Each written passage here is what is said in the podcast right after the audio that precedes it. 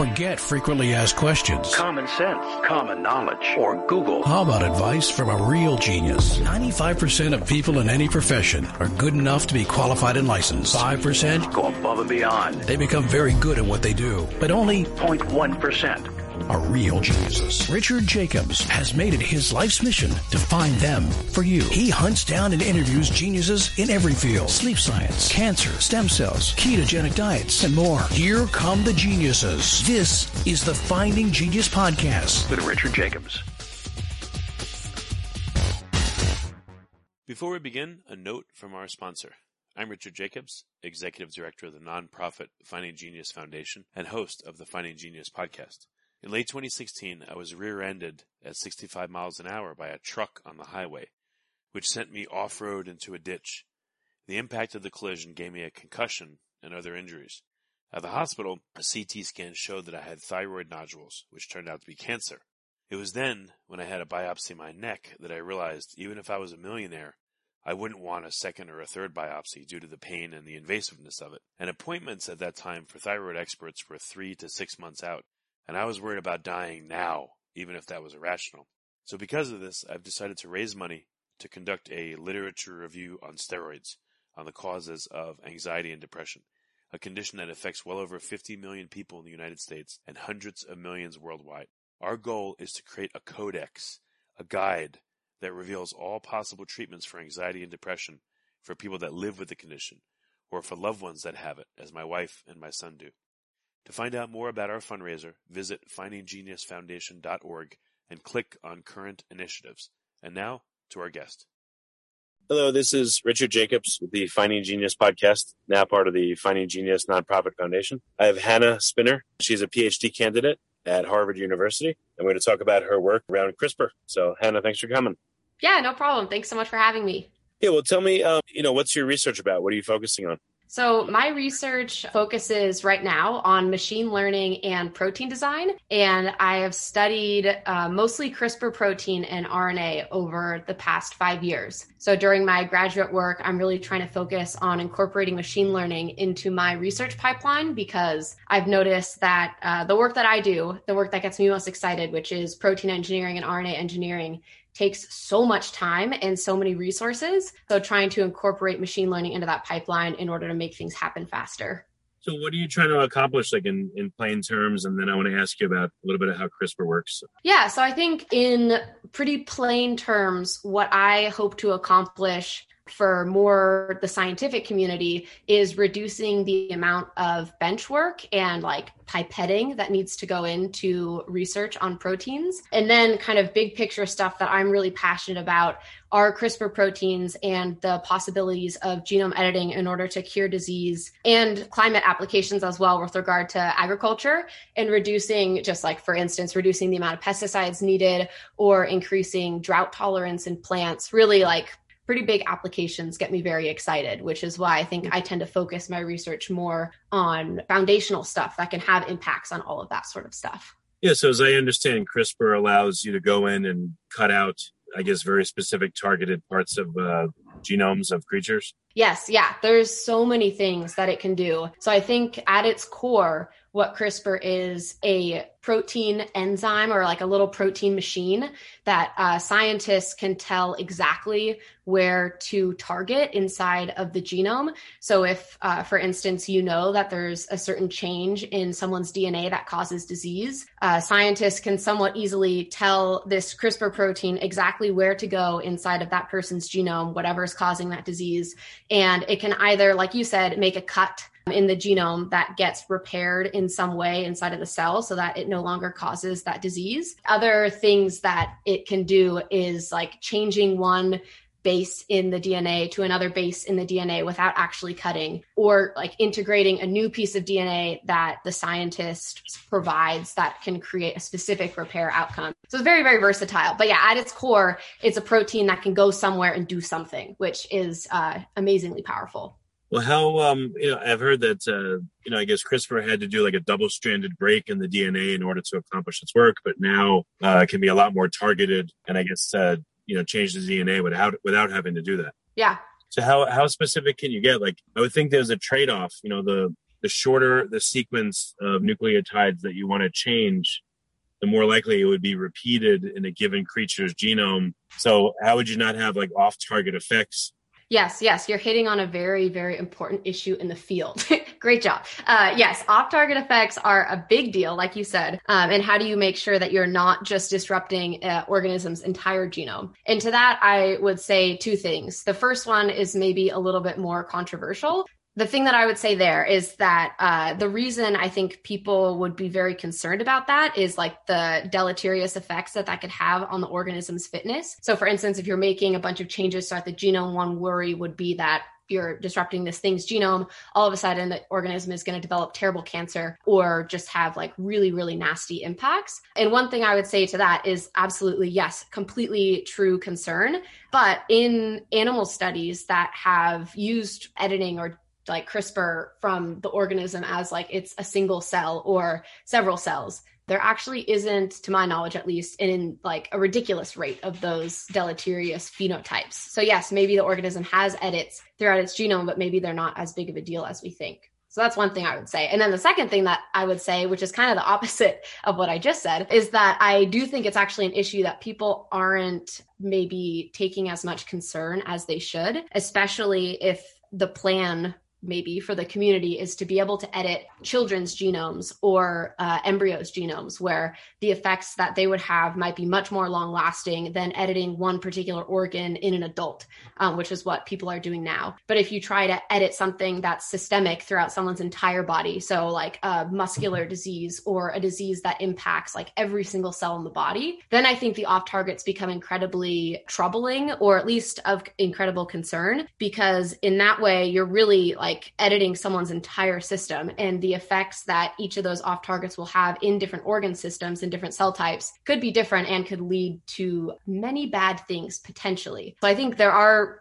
there is research going on, and research that I also have done that looks at that trade-off between uh, specificity and the actual ability of the molecule to edit. So you can think about that trade-off as like, you can either edit really, really, really well, and like a really high percentage of things that you want to edit get edited, but you then also edit in other places, like you mentioned, or you can try and edit really, really specifically, just like just in the place that you want to, but then usually the actual percent of things that you're able to edit goes down. So usually in these molecules um, and people who study them, there's kind of that trade-off between specificity and actual efficiency of the molecule. And so one thing that uh, I've tried to do in my research, and others have as well, is through either protein engineering or R N A engineering, really trying to select for molecules that are particularly good in both departments. Although it's a very hard ask,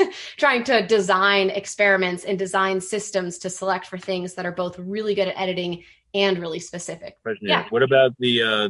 you know, you make a change, you're going to have epigenetic changes. I don't know if the epigenetics would proceed in the same way. I mean, you're going to have different, possibly different metabolites and proteins and all kinds of stuff produced. You know, maybe the cell membrane composition is going to change. I don't know, there might be different antigen presentation, or, I mean, a whole host of things could change. And I just wonder if anyone has a checklist on what to look for after you do a CRISPR edit, instead of just, ah, oh, we did it and we hope that everything works out, you know, or just... Yeah.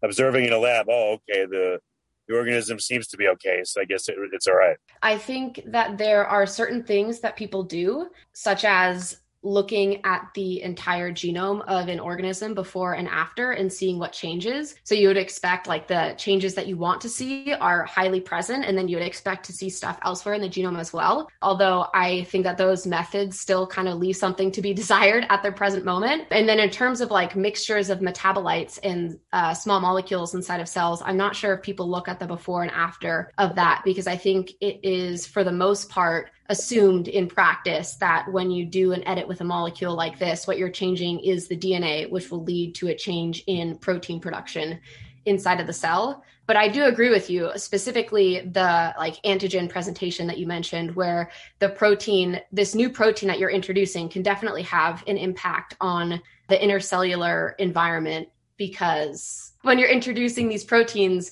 specifically like one of the most common CRISPR proteins that's used, which is called Cas nine, it's from an organism that's known to be a human pathogen. Um, so because of that, sometimes people have noticed, and by sometimes, I mean most of the time, people have noticed that when you put this foreign protein inside of the cell, there's some sort of immune response that happens. And that's actually kind of a big concern in the field. And also one of the reasons why when I was working um, in Jennifer Doudna's lab and Dave Savage's lab, the protein that I focused on was a protein called CasX, which is not from a human pathogen. So then maybe those concerns wouldn't be as large, although we never tested it directly. Before we continue, I've been personally funding the Finding Genius podcast for four and a half years now, which has led to twenty-seven hundred plus interviews of clinicians, researchers, scientists, C E Os, and other amazing people who are working to advance science and improve our lives and our world. Even though this podcast gets one hundred thousand plus downloads a month, we need your help to reach hundreds of thousands more worldwide. Please visit Finding Genius Podcast dot com and click on Support Us. We have three levels of membership from ten dollars to forty-nine dollars a month, including perks such as the ability to see ahead in our interview calendar and ask questions of upcoming guests, transcripts of podcasts you're interested in, the ability to request specific topics or guests, and more. Visit Finding Genius Podcast dot com and click Support Us today. Now back to the show. Again, is there uh, an ethics committee, or is it, I mean, are people downplaying the knock-on effects, you think? Uh, what, you know, you remember earlier, like a few minutes ago, you made a statement and then you made kind of the, yeah. the contrary statement. So like, what do you observe being an insider? You know, like, do you think that it's these, all these possible uh, knock-on effects are being addressed, or they're like, eh, whatever? Yeah. So I think that uh, in the field, I think that there's some disagreement between how big of a deal these off-target effects are. I think uh, some people who have particularly loud voices have said that it's a solved problem and that it's not something that people should be concerned about. And then there's also other people in the field who think that it is definitely a concern and something that we should be looking into. Uh, personally, where I stand is the more information we have about something, the better. And there are, I don't know, it's, I think there's no shortage of people working on these sort of issues. And uh, if there was more attention directed towards methods of really easily capturing exactly where in the genome something edits, that can be actually like pulled out from an organism instead of like a bunch of cells in a dish. Because also something to keep in mind is that sometimes these experiments that are done in the lab are done in uh, human cells that have been immortalized so that they can reproduce and reproduce. And so you get like a plate that just has a bunch of cells that can continue to grow. And it's really nice for doing experiments because then you can have a somewhat consistent cell population that you can do many experiments on and get many different replicates of so that you make sure your results are robust. And because of that, you have access to like millions and millions of cells that you can do these things on. But if you think about a human or a mouse where you're actually doing the experiment, experiment inside of then you have much less cells that you can access and get data from. So if you edit someone's organ or a mouse's organ and you want to take a snapshot of that, you may not have millions and millions of cells to look at for these off targets. You may only have like a few thousand, but that, yeah, that's maybe a bit more of a nuanced argument.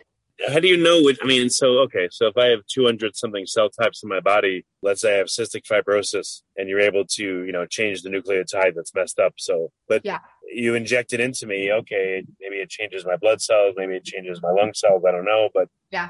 How do you make sure it spreads to all the cell types in my body? What if, uh, I don't know, what are the countervailing forces that stop it? Or, you know, does it cause temporarily, as maybe it's taking hold, some terrible, uh, immune response? Like what, what's been observed if, if this has been done, let's say to mice? Like, so yeah, so delivery is a huge, a huge deal in the field because yeah, if you have a certain disease like cystic fibrosis that mostly impacts one particular organ system, that is the lungs, and people usually die of something related to that or their like immune system as a whole, how do you make sure that you're both impacting that system as well as other systems in the body that it targets?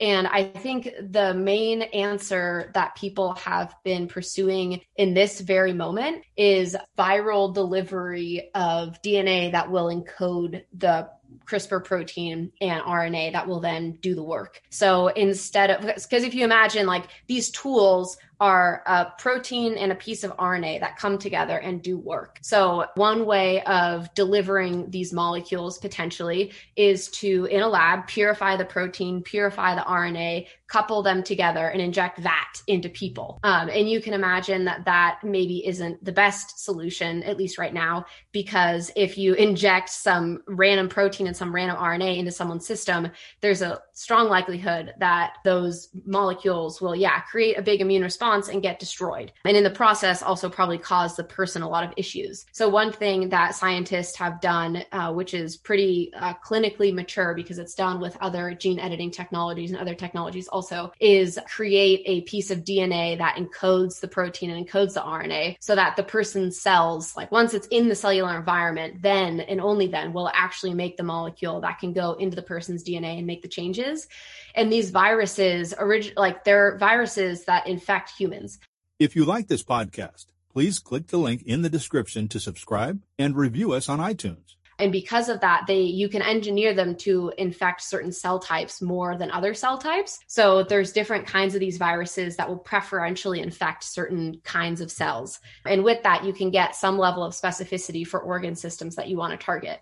But then, yeah, there's a similar issue there of specificity where it's like, okay, well, you have these viruses that can infect certain cells with a high probability.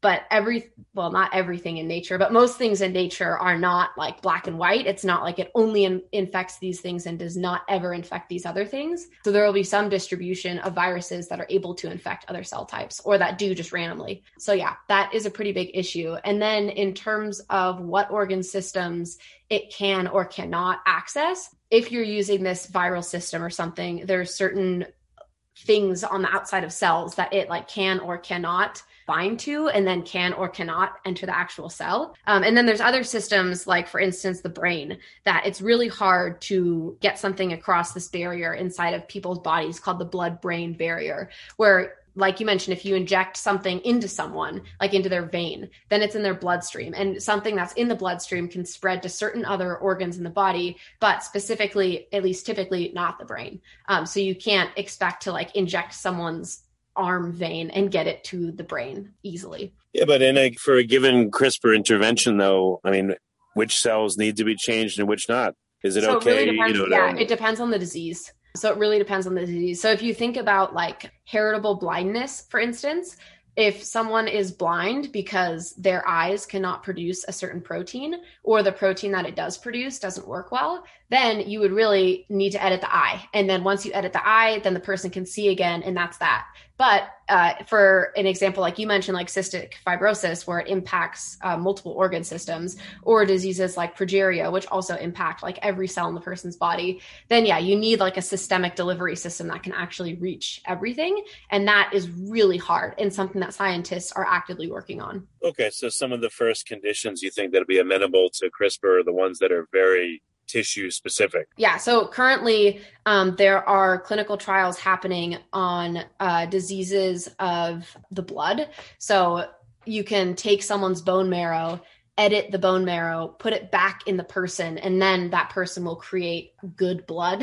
And clinical trials are happening for those diseases right now, and they're quite successful. And then I, I don't actually know whether or not the heritable blindness are in clinical trials or about to be in clinical trials, but that's also something that's very, very in the near future. But then, yeah, something that's more systemic, I think, is going to be a little bit farther away in this timeline. Okay. What are, what are some of the innovations on CRISPR? What's new and, uh, you know, what's, what's better about it or improved? Yeah. So there have been a lot of innovations that have happened since uh, the kind of mega explosion that happened in twenty twelve. I mean, people have been working on these proteins for a long time, even before the paper out of Jennifer Doudna's lab in twenty twelve. But I think that paper, I think the like particular innovation that happened in that paper was simplifying the system into something that uh, almost anyone could use, which is why then in twenty thirteen, like pretty shortly after, a group at uh, at in Boston published uh, the first human editing that was happening inside of human cells, because the system was like so modular and so easy to use. And since then, there have been a ton of innovations that have happened. So like you mentioned at the very beginning, CRISPR proteins can make double-stranded breaks inside of D N A, which means that they can double, like D N A is double-stranded, and the CRISPR protein that most people study and think about, or many people study and think about, can make breaks in both strands, and then that will be repaired in some way and get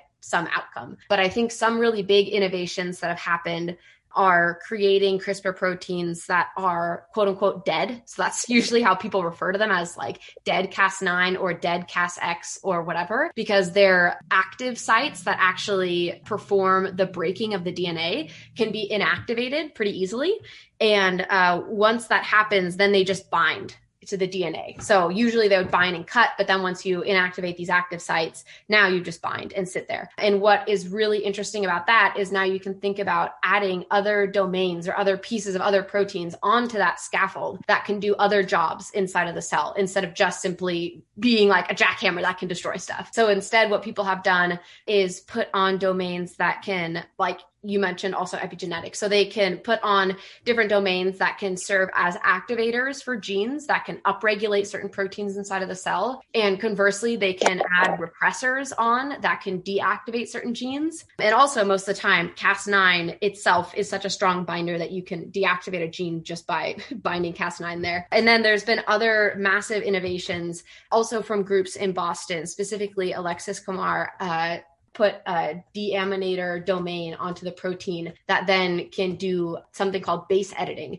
So instead of just cutting, or instead of just repressing or whatever, you can actually perform chemistry that will turn one base into another base through a combination of this domain that you can put on, and then also the cell's repair mechanism when it sees that base that's been changed. And then another thing that has happened very recently is something called prime editing, where you can create, you can attach a different domain onto it called a reverse transcriptase, and then you can attach another piece of R N A onto the guide that can serve as a repair template. So now what you can do is have your CRISPR protein, this time that maybe cuts one strand or no strands, and you can target that to a specific location that you want to repair in a very specific way, and then encode that very specific repair that you want to make onto the guide R N A. And then you can put throw all of that stuff into cells.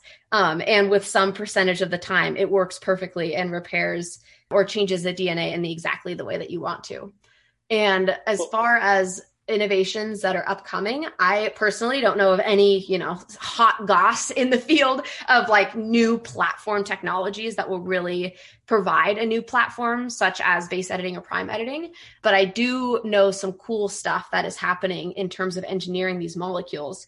Um, so for instance, one group at Berkeley Uh, that I did my undergrad research in, Dave Savage's group, is working on minimizing the size of CRISPR proteins. So they uh, published recently their protein engineering efforts in order to shrink Cas nine to the smallest size possible. And they were able to get D N A binding protein from the original sap the original size of around one thousand three hundred sixty-eight amino acids down to like eight hundred fifty, which is really impressive, because you can think about the amount of, I mean, like any, any resource inside of a cell, if you can essentially like cut it in half or take a third of it off, that's a pretty big advantage over the other system, where now the protein is maybe easier to produce or less costly to make inside of a lab, et cetera, et cetera. Are people trying to turn it into a verb, CRISPR uh, coding regions of D N A, or more regulatory regions? Has anyone tried both, and you know, any difference in the knock-on effects? Yeah, yeah, that's a great question. Um, I think that for the most part, people are focused on coding regions of the genome, because that is the part of the genome that will make the protein and later be like turned into the protein. Um, but there are actually, yeah, definitely some things happening with the regulatory regions D N A as well. So I believe that the thing I mentioned, the clinical trial that's happening with uh, the blood diseases, sickle cell and beta thalassemia, uh, what they're actually doing, and I am not one hundred ten percent confident about this because it's been a while since I read the documentation on it, but I'm pretty sure what they're doing is they are upregulating a different gene inside of cells that can create a different form of hemoglobin that works really well and can then uh, rid them of their disease. Because in those diseases, what is wrong is uh, this certain type of hemoglobin has a mutation that no longer makes it able to bind oxygen as well. But what they're able to do is upregulate this other type of hemoglobin called uh, fetal hemoglobin, because fetuses produce it. It's actually very cool. So fetuses produce this different kind of hemoglobin that can sequester oxygen and bind it tighter than like our regular hemoglobin, because when babies are in the womb, the oxygen that they have access to is from the blood that flows through the placenta. So they're actually able to bind oxygen tighter than the mother's hemoglobin, and therefore can get oxygen. So the idea is in adults, we still have that gene and we still have that ability. It's just been turned off as we've grown up. So what, what those scientists are able to do is actually um, activate that gene again. And then uh, you can restore that person's ability to produce hemoglobin, which is very cool. What? So I think people are doing both, but I think in labs and in research, it's more common to edit the coding region, at least in my experience. What about uh, regions that may be methylated and inaccessible, maybe dangerous to do this, but, you know, to open them up, modify them, you know, CRISPR them, and then let them remethylate and they go, you know, I, I don't know if there's any point yeah. in doing that because they're probably silenced, but any thoughts there? There are, uh, so like you mentioned, D N A can get methylated, and usually that leads to the D N A being silenced and no longer being produced. But one thing that people have done is, like I mentioned with like base editing and other technologies where you have a dead version of the protein, you can actually put a demethylase onto the protein that can then go and demethylate the D N A and like, you know, kick off all the methyl groups that are on there and then potentially activate uh, that piece of D N A, which is uh, pretty cool. Yeah, the rate at which it gets remethylated, I'm not super sure because different parts of the genome are regulated in different ways in terms of whether it's methylated or not. So yeah, you could imagine a system where the thing that's actually telling that piece of D N A to get methylated, like neighboring methylation, does not get changed. And then therefore you don't create a change. Let's say I took the human genome and I labeled the nucleotides, you know, like one to three point two billion. And let's say I picked a stretch, I don't know, one thousand to eleven hundred. That may constitute a gene, but could, you know, let's say numbers one thousand to one thousand twenty-five, and then another part of the, se- you know, a later on part of the sequence can be combined through, you know, stem loops in transcription to make other genes. So what I mean is, for a given stretch of nucleotides, is it only one gene that hmm. gets transcribed from those set of nucleotides, or can bits of it be used hmm. in combination to create hmm. other genes? And if so, yeah, yeah. what would be the effects of CRISPR activation?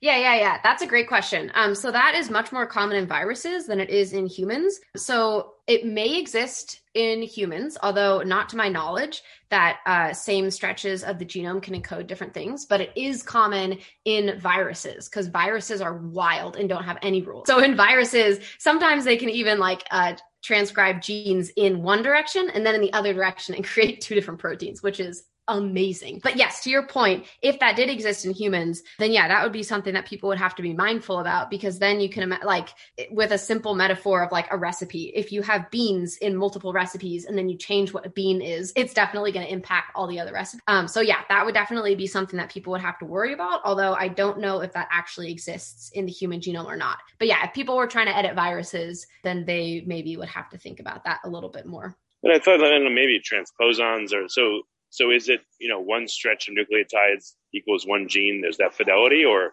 I thought there's transposons and that there are overlaps and things that can occur. But I guess if we don't know, we don't know.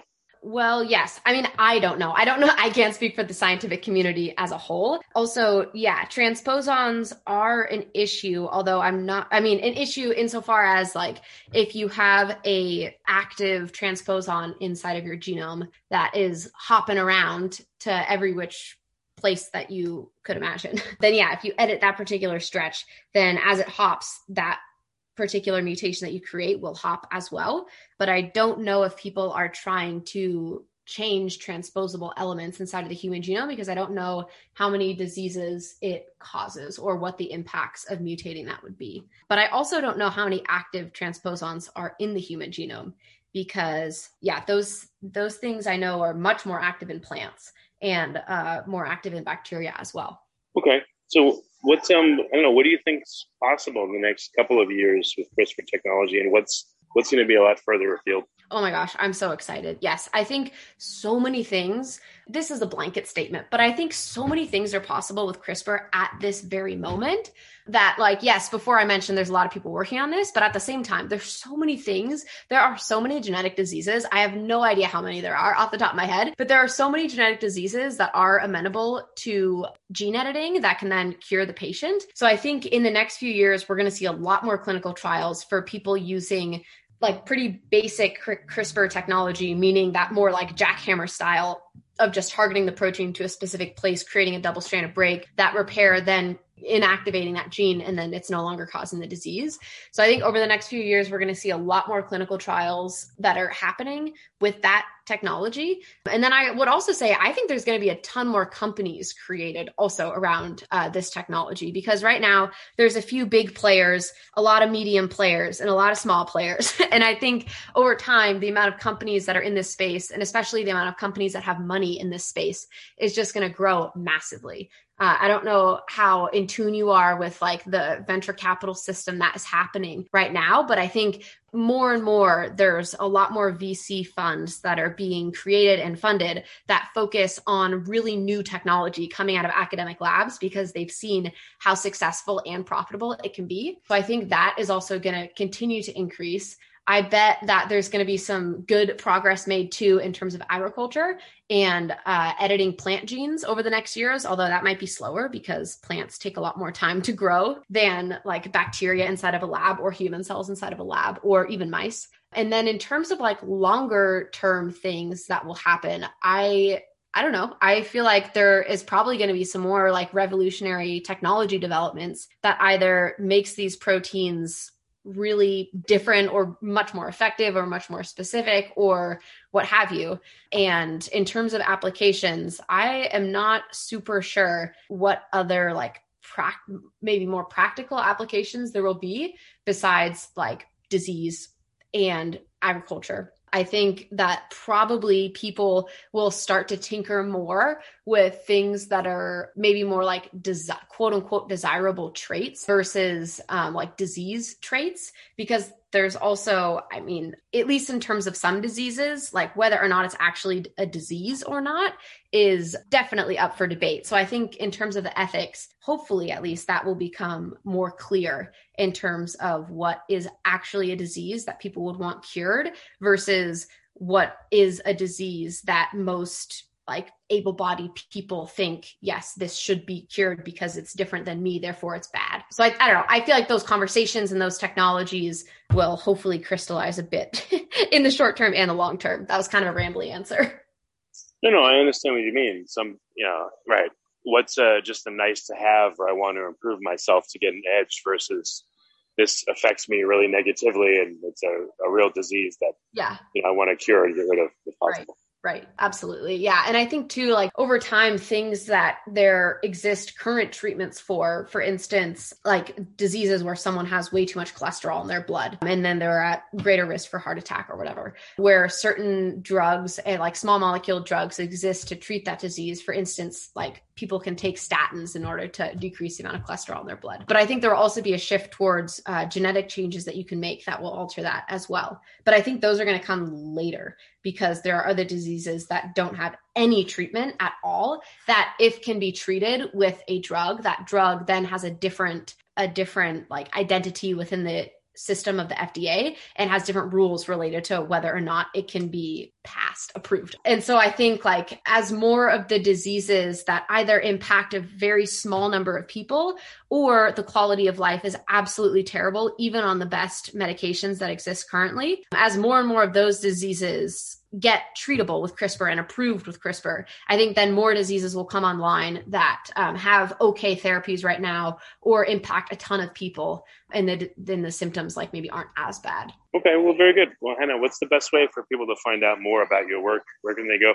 That's a great question. Where can they go? I don't really have a website or anything like that. I am on LinkedIn with my name, Hannah Spinner. I also have a Twitter at Bell, B E L L E Spinner. And also my email address is hspinner at g dot harvard dot e d u if people would just want to directly reach out via email. I'm pretty responsive on all of those platforms. So if anyone wants to reach out about any of these topics or others like protein engineering and machine learning, or, you know, general life things, especially like being a woman in person, being a non-binary person in STEM. Um, I can speak much more to the second one, although I spent a while being a woman in STEM, and also being a queer person in STEM, et cetera, et cetera, et cetera. I am here. Any and all uh, conversation topics I am I'm down to have. Okay, excellent. Well, great. Well, thank you for coming on. And it's nice to see someone that's like super excited about their work. It's somewhat rare. So thank you for coming. Yeah, yeah, it's awesome. Science is a great place to be. Thank you so much for hosting me. If you like this podcast, please click the link in the description to subscribe and review us on iTunes. You've been listening to the Finding Genius Podcast with Richard Jacobs. If you like what you hear, be sure to review and subscribe to the Finding Genius Podcast on iTunes or wherever you listen to podcasts. And want to be smarter than everybody else? Become a premium member at Finding Genius Podcast dot com. This podcast is for information only. No advice of any kind is being given. Any action you take or don't take as a result of listening is your sole responsibility. Consult professionals when advice is needed.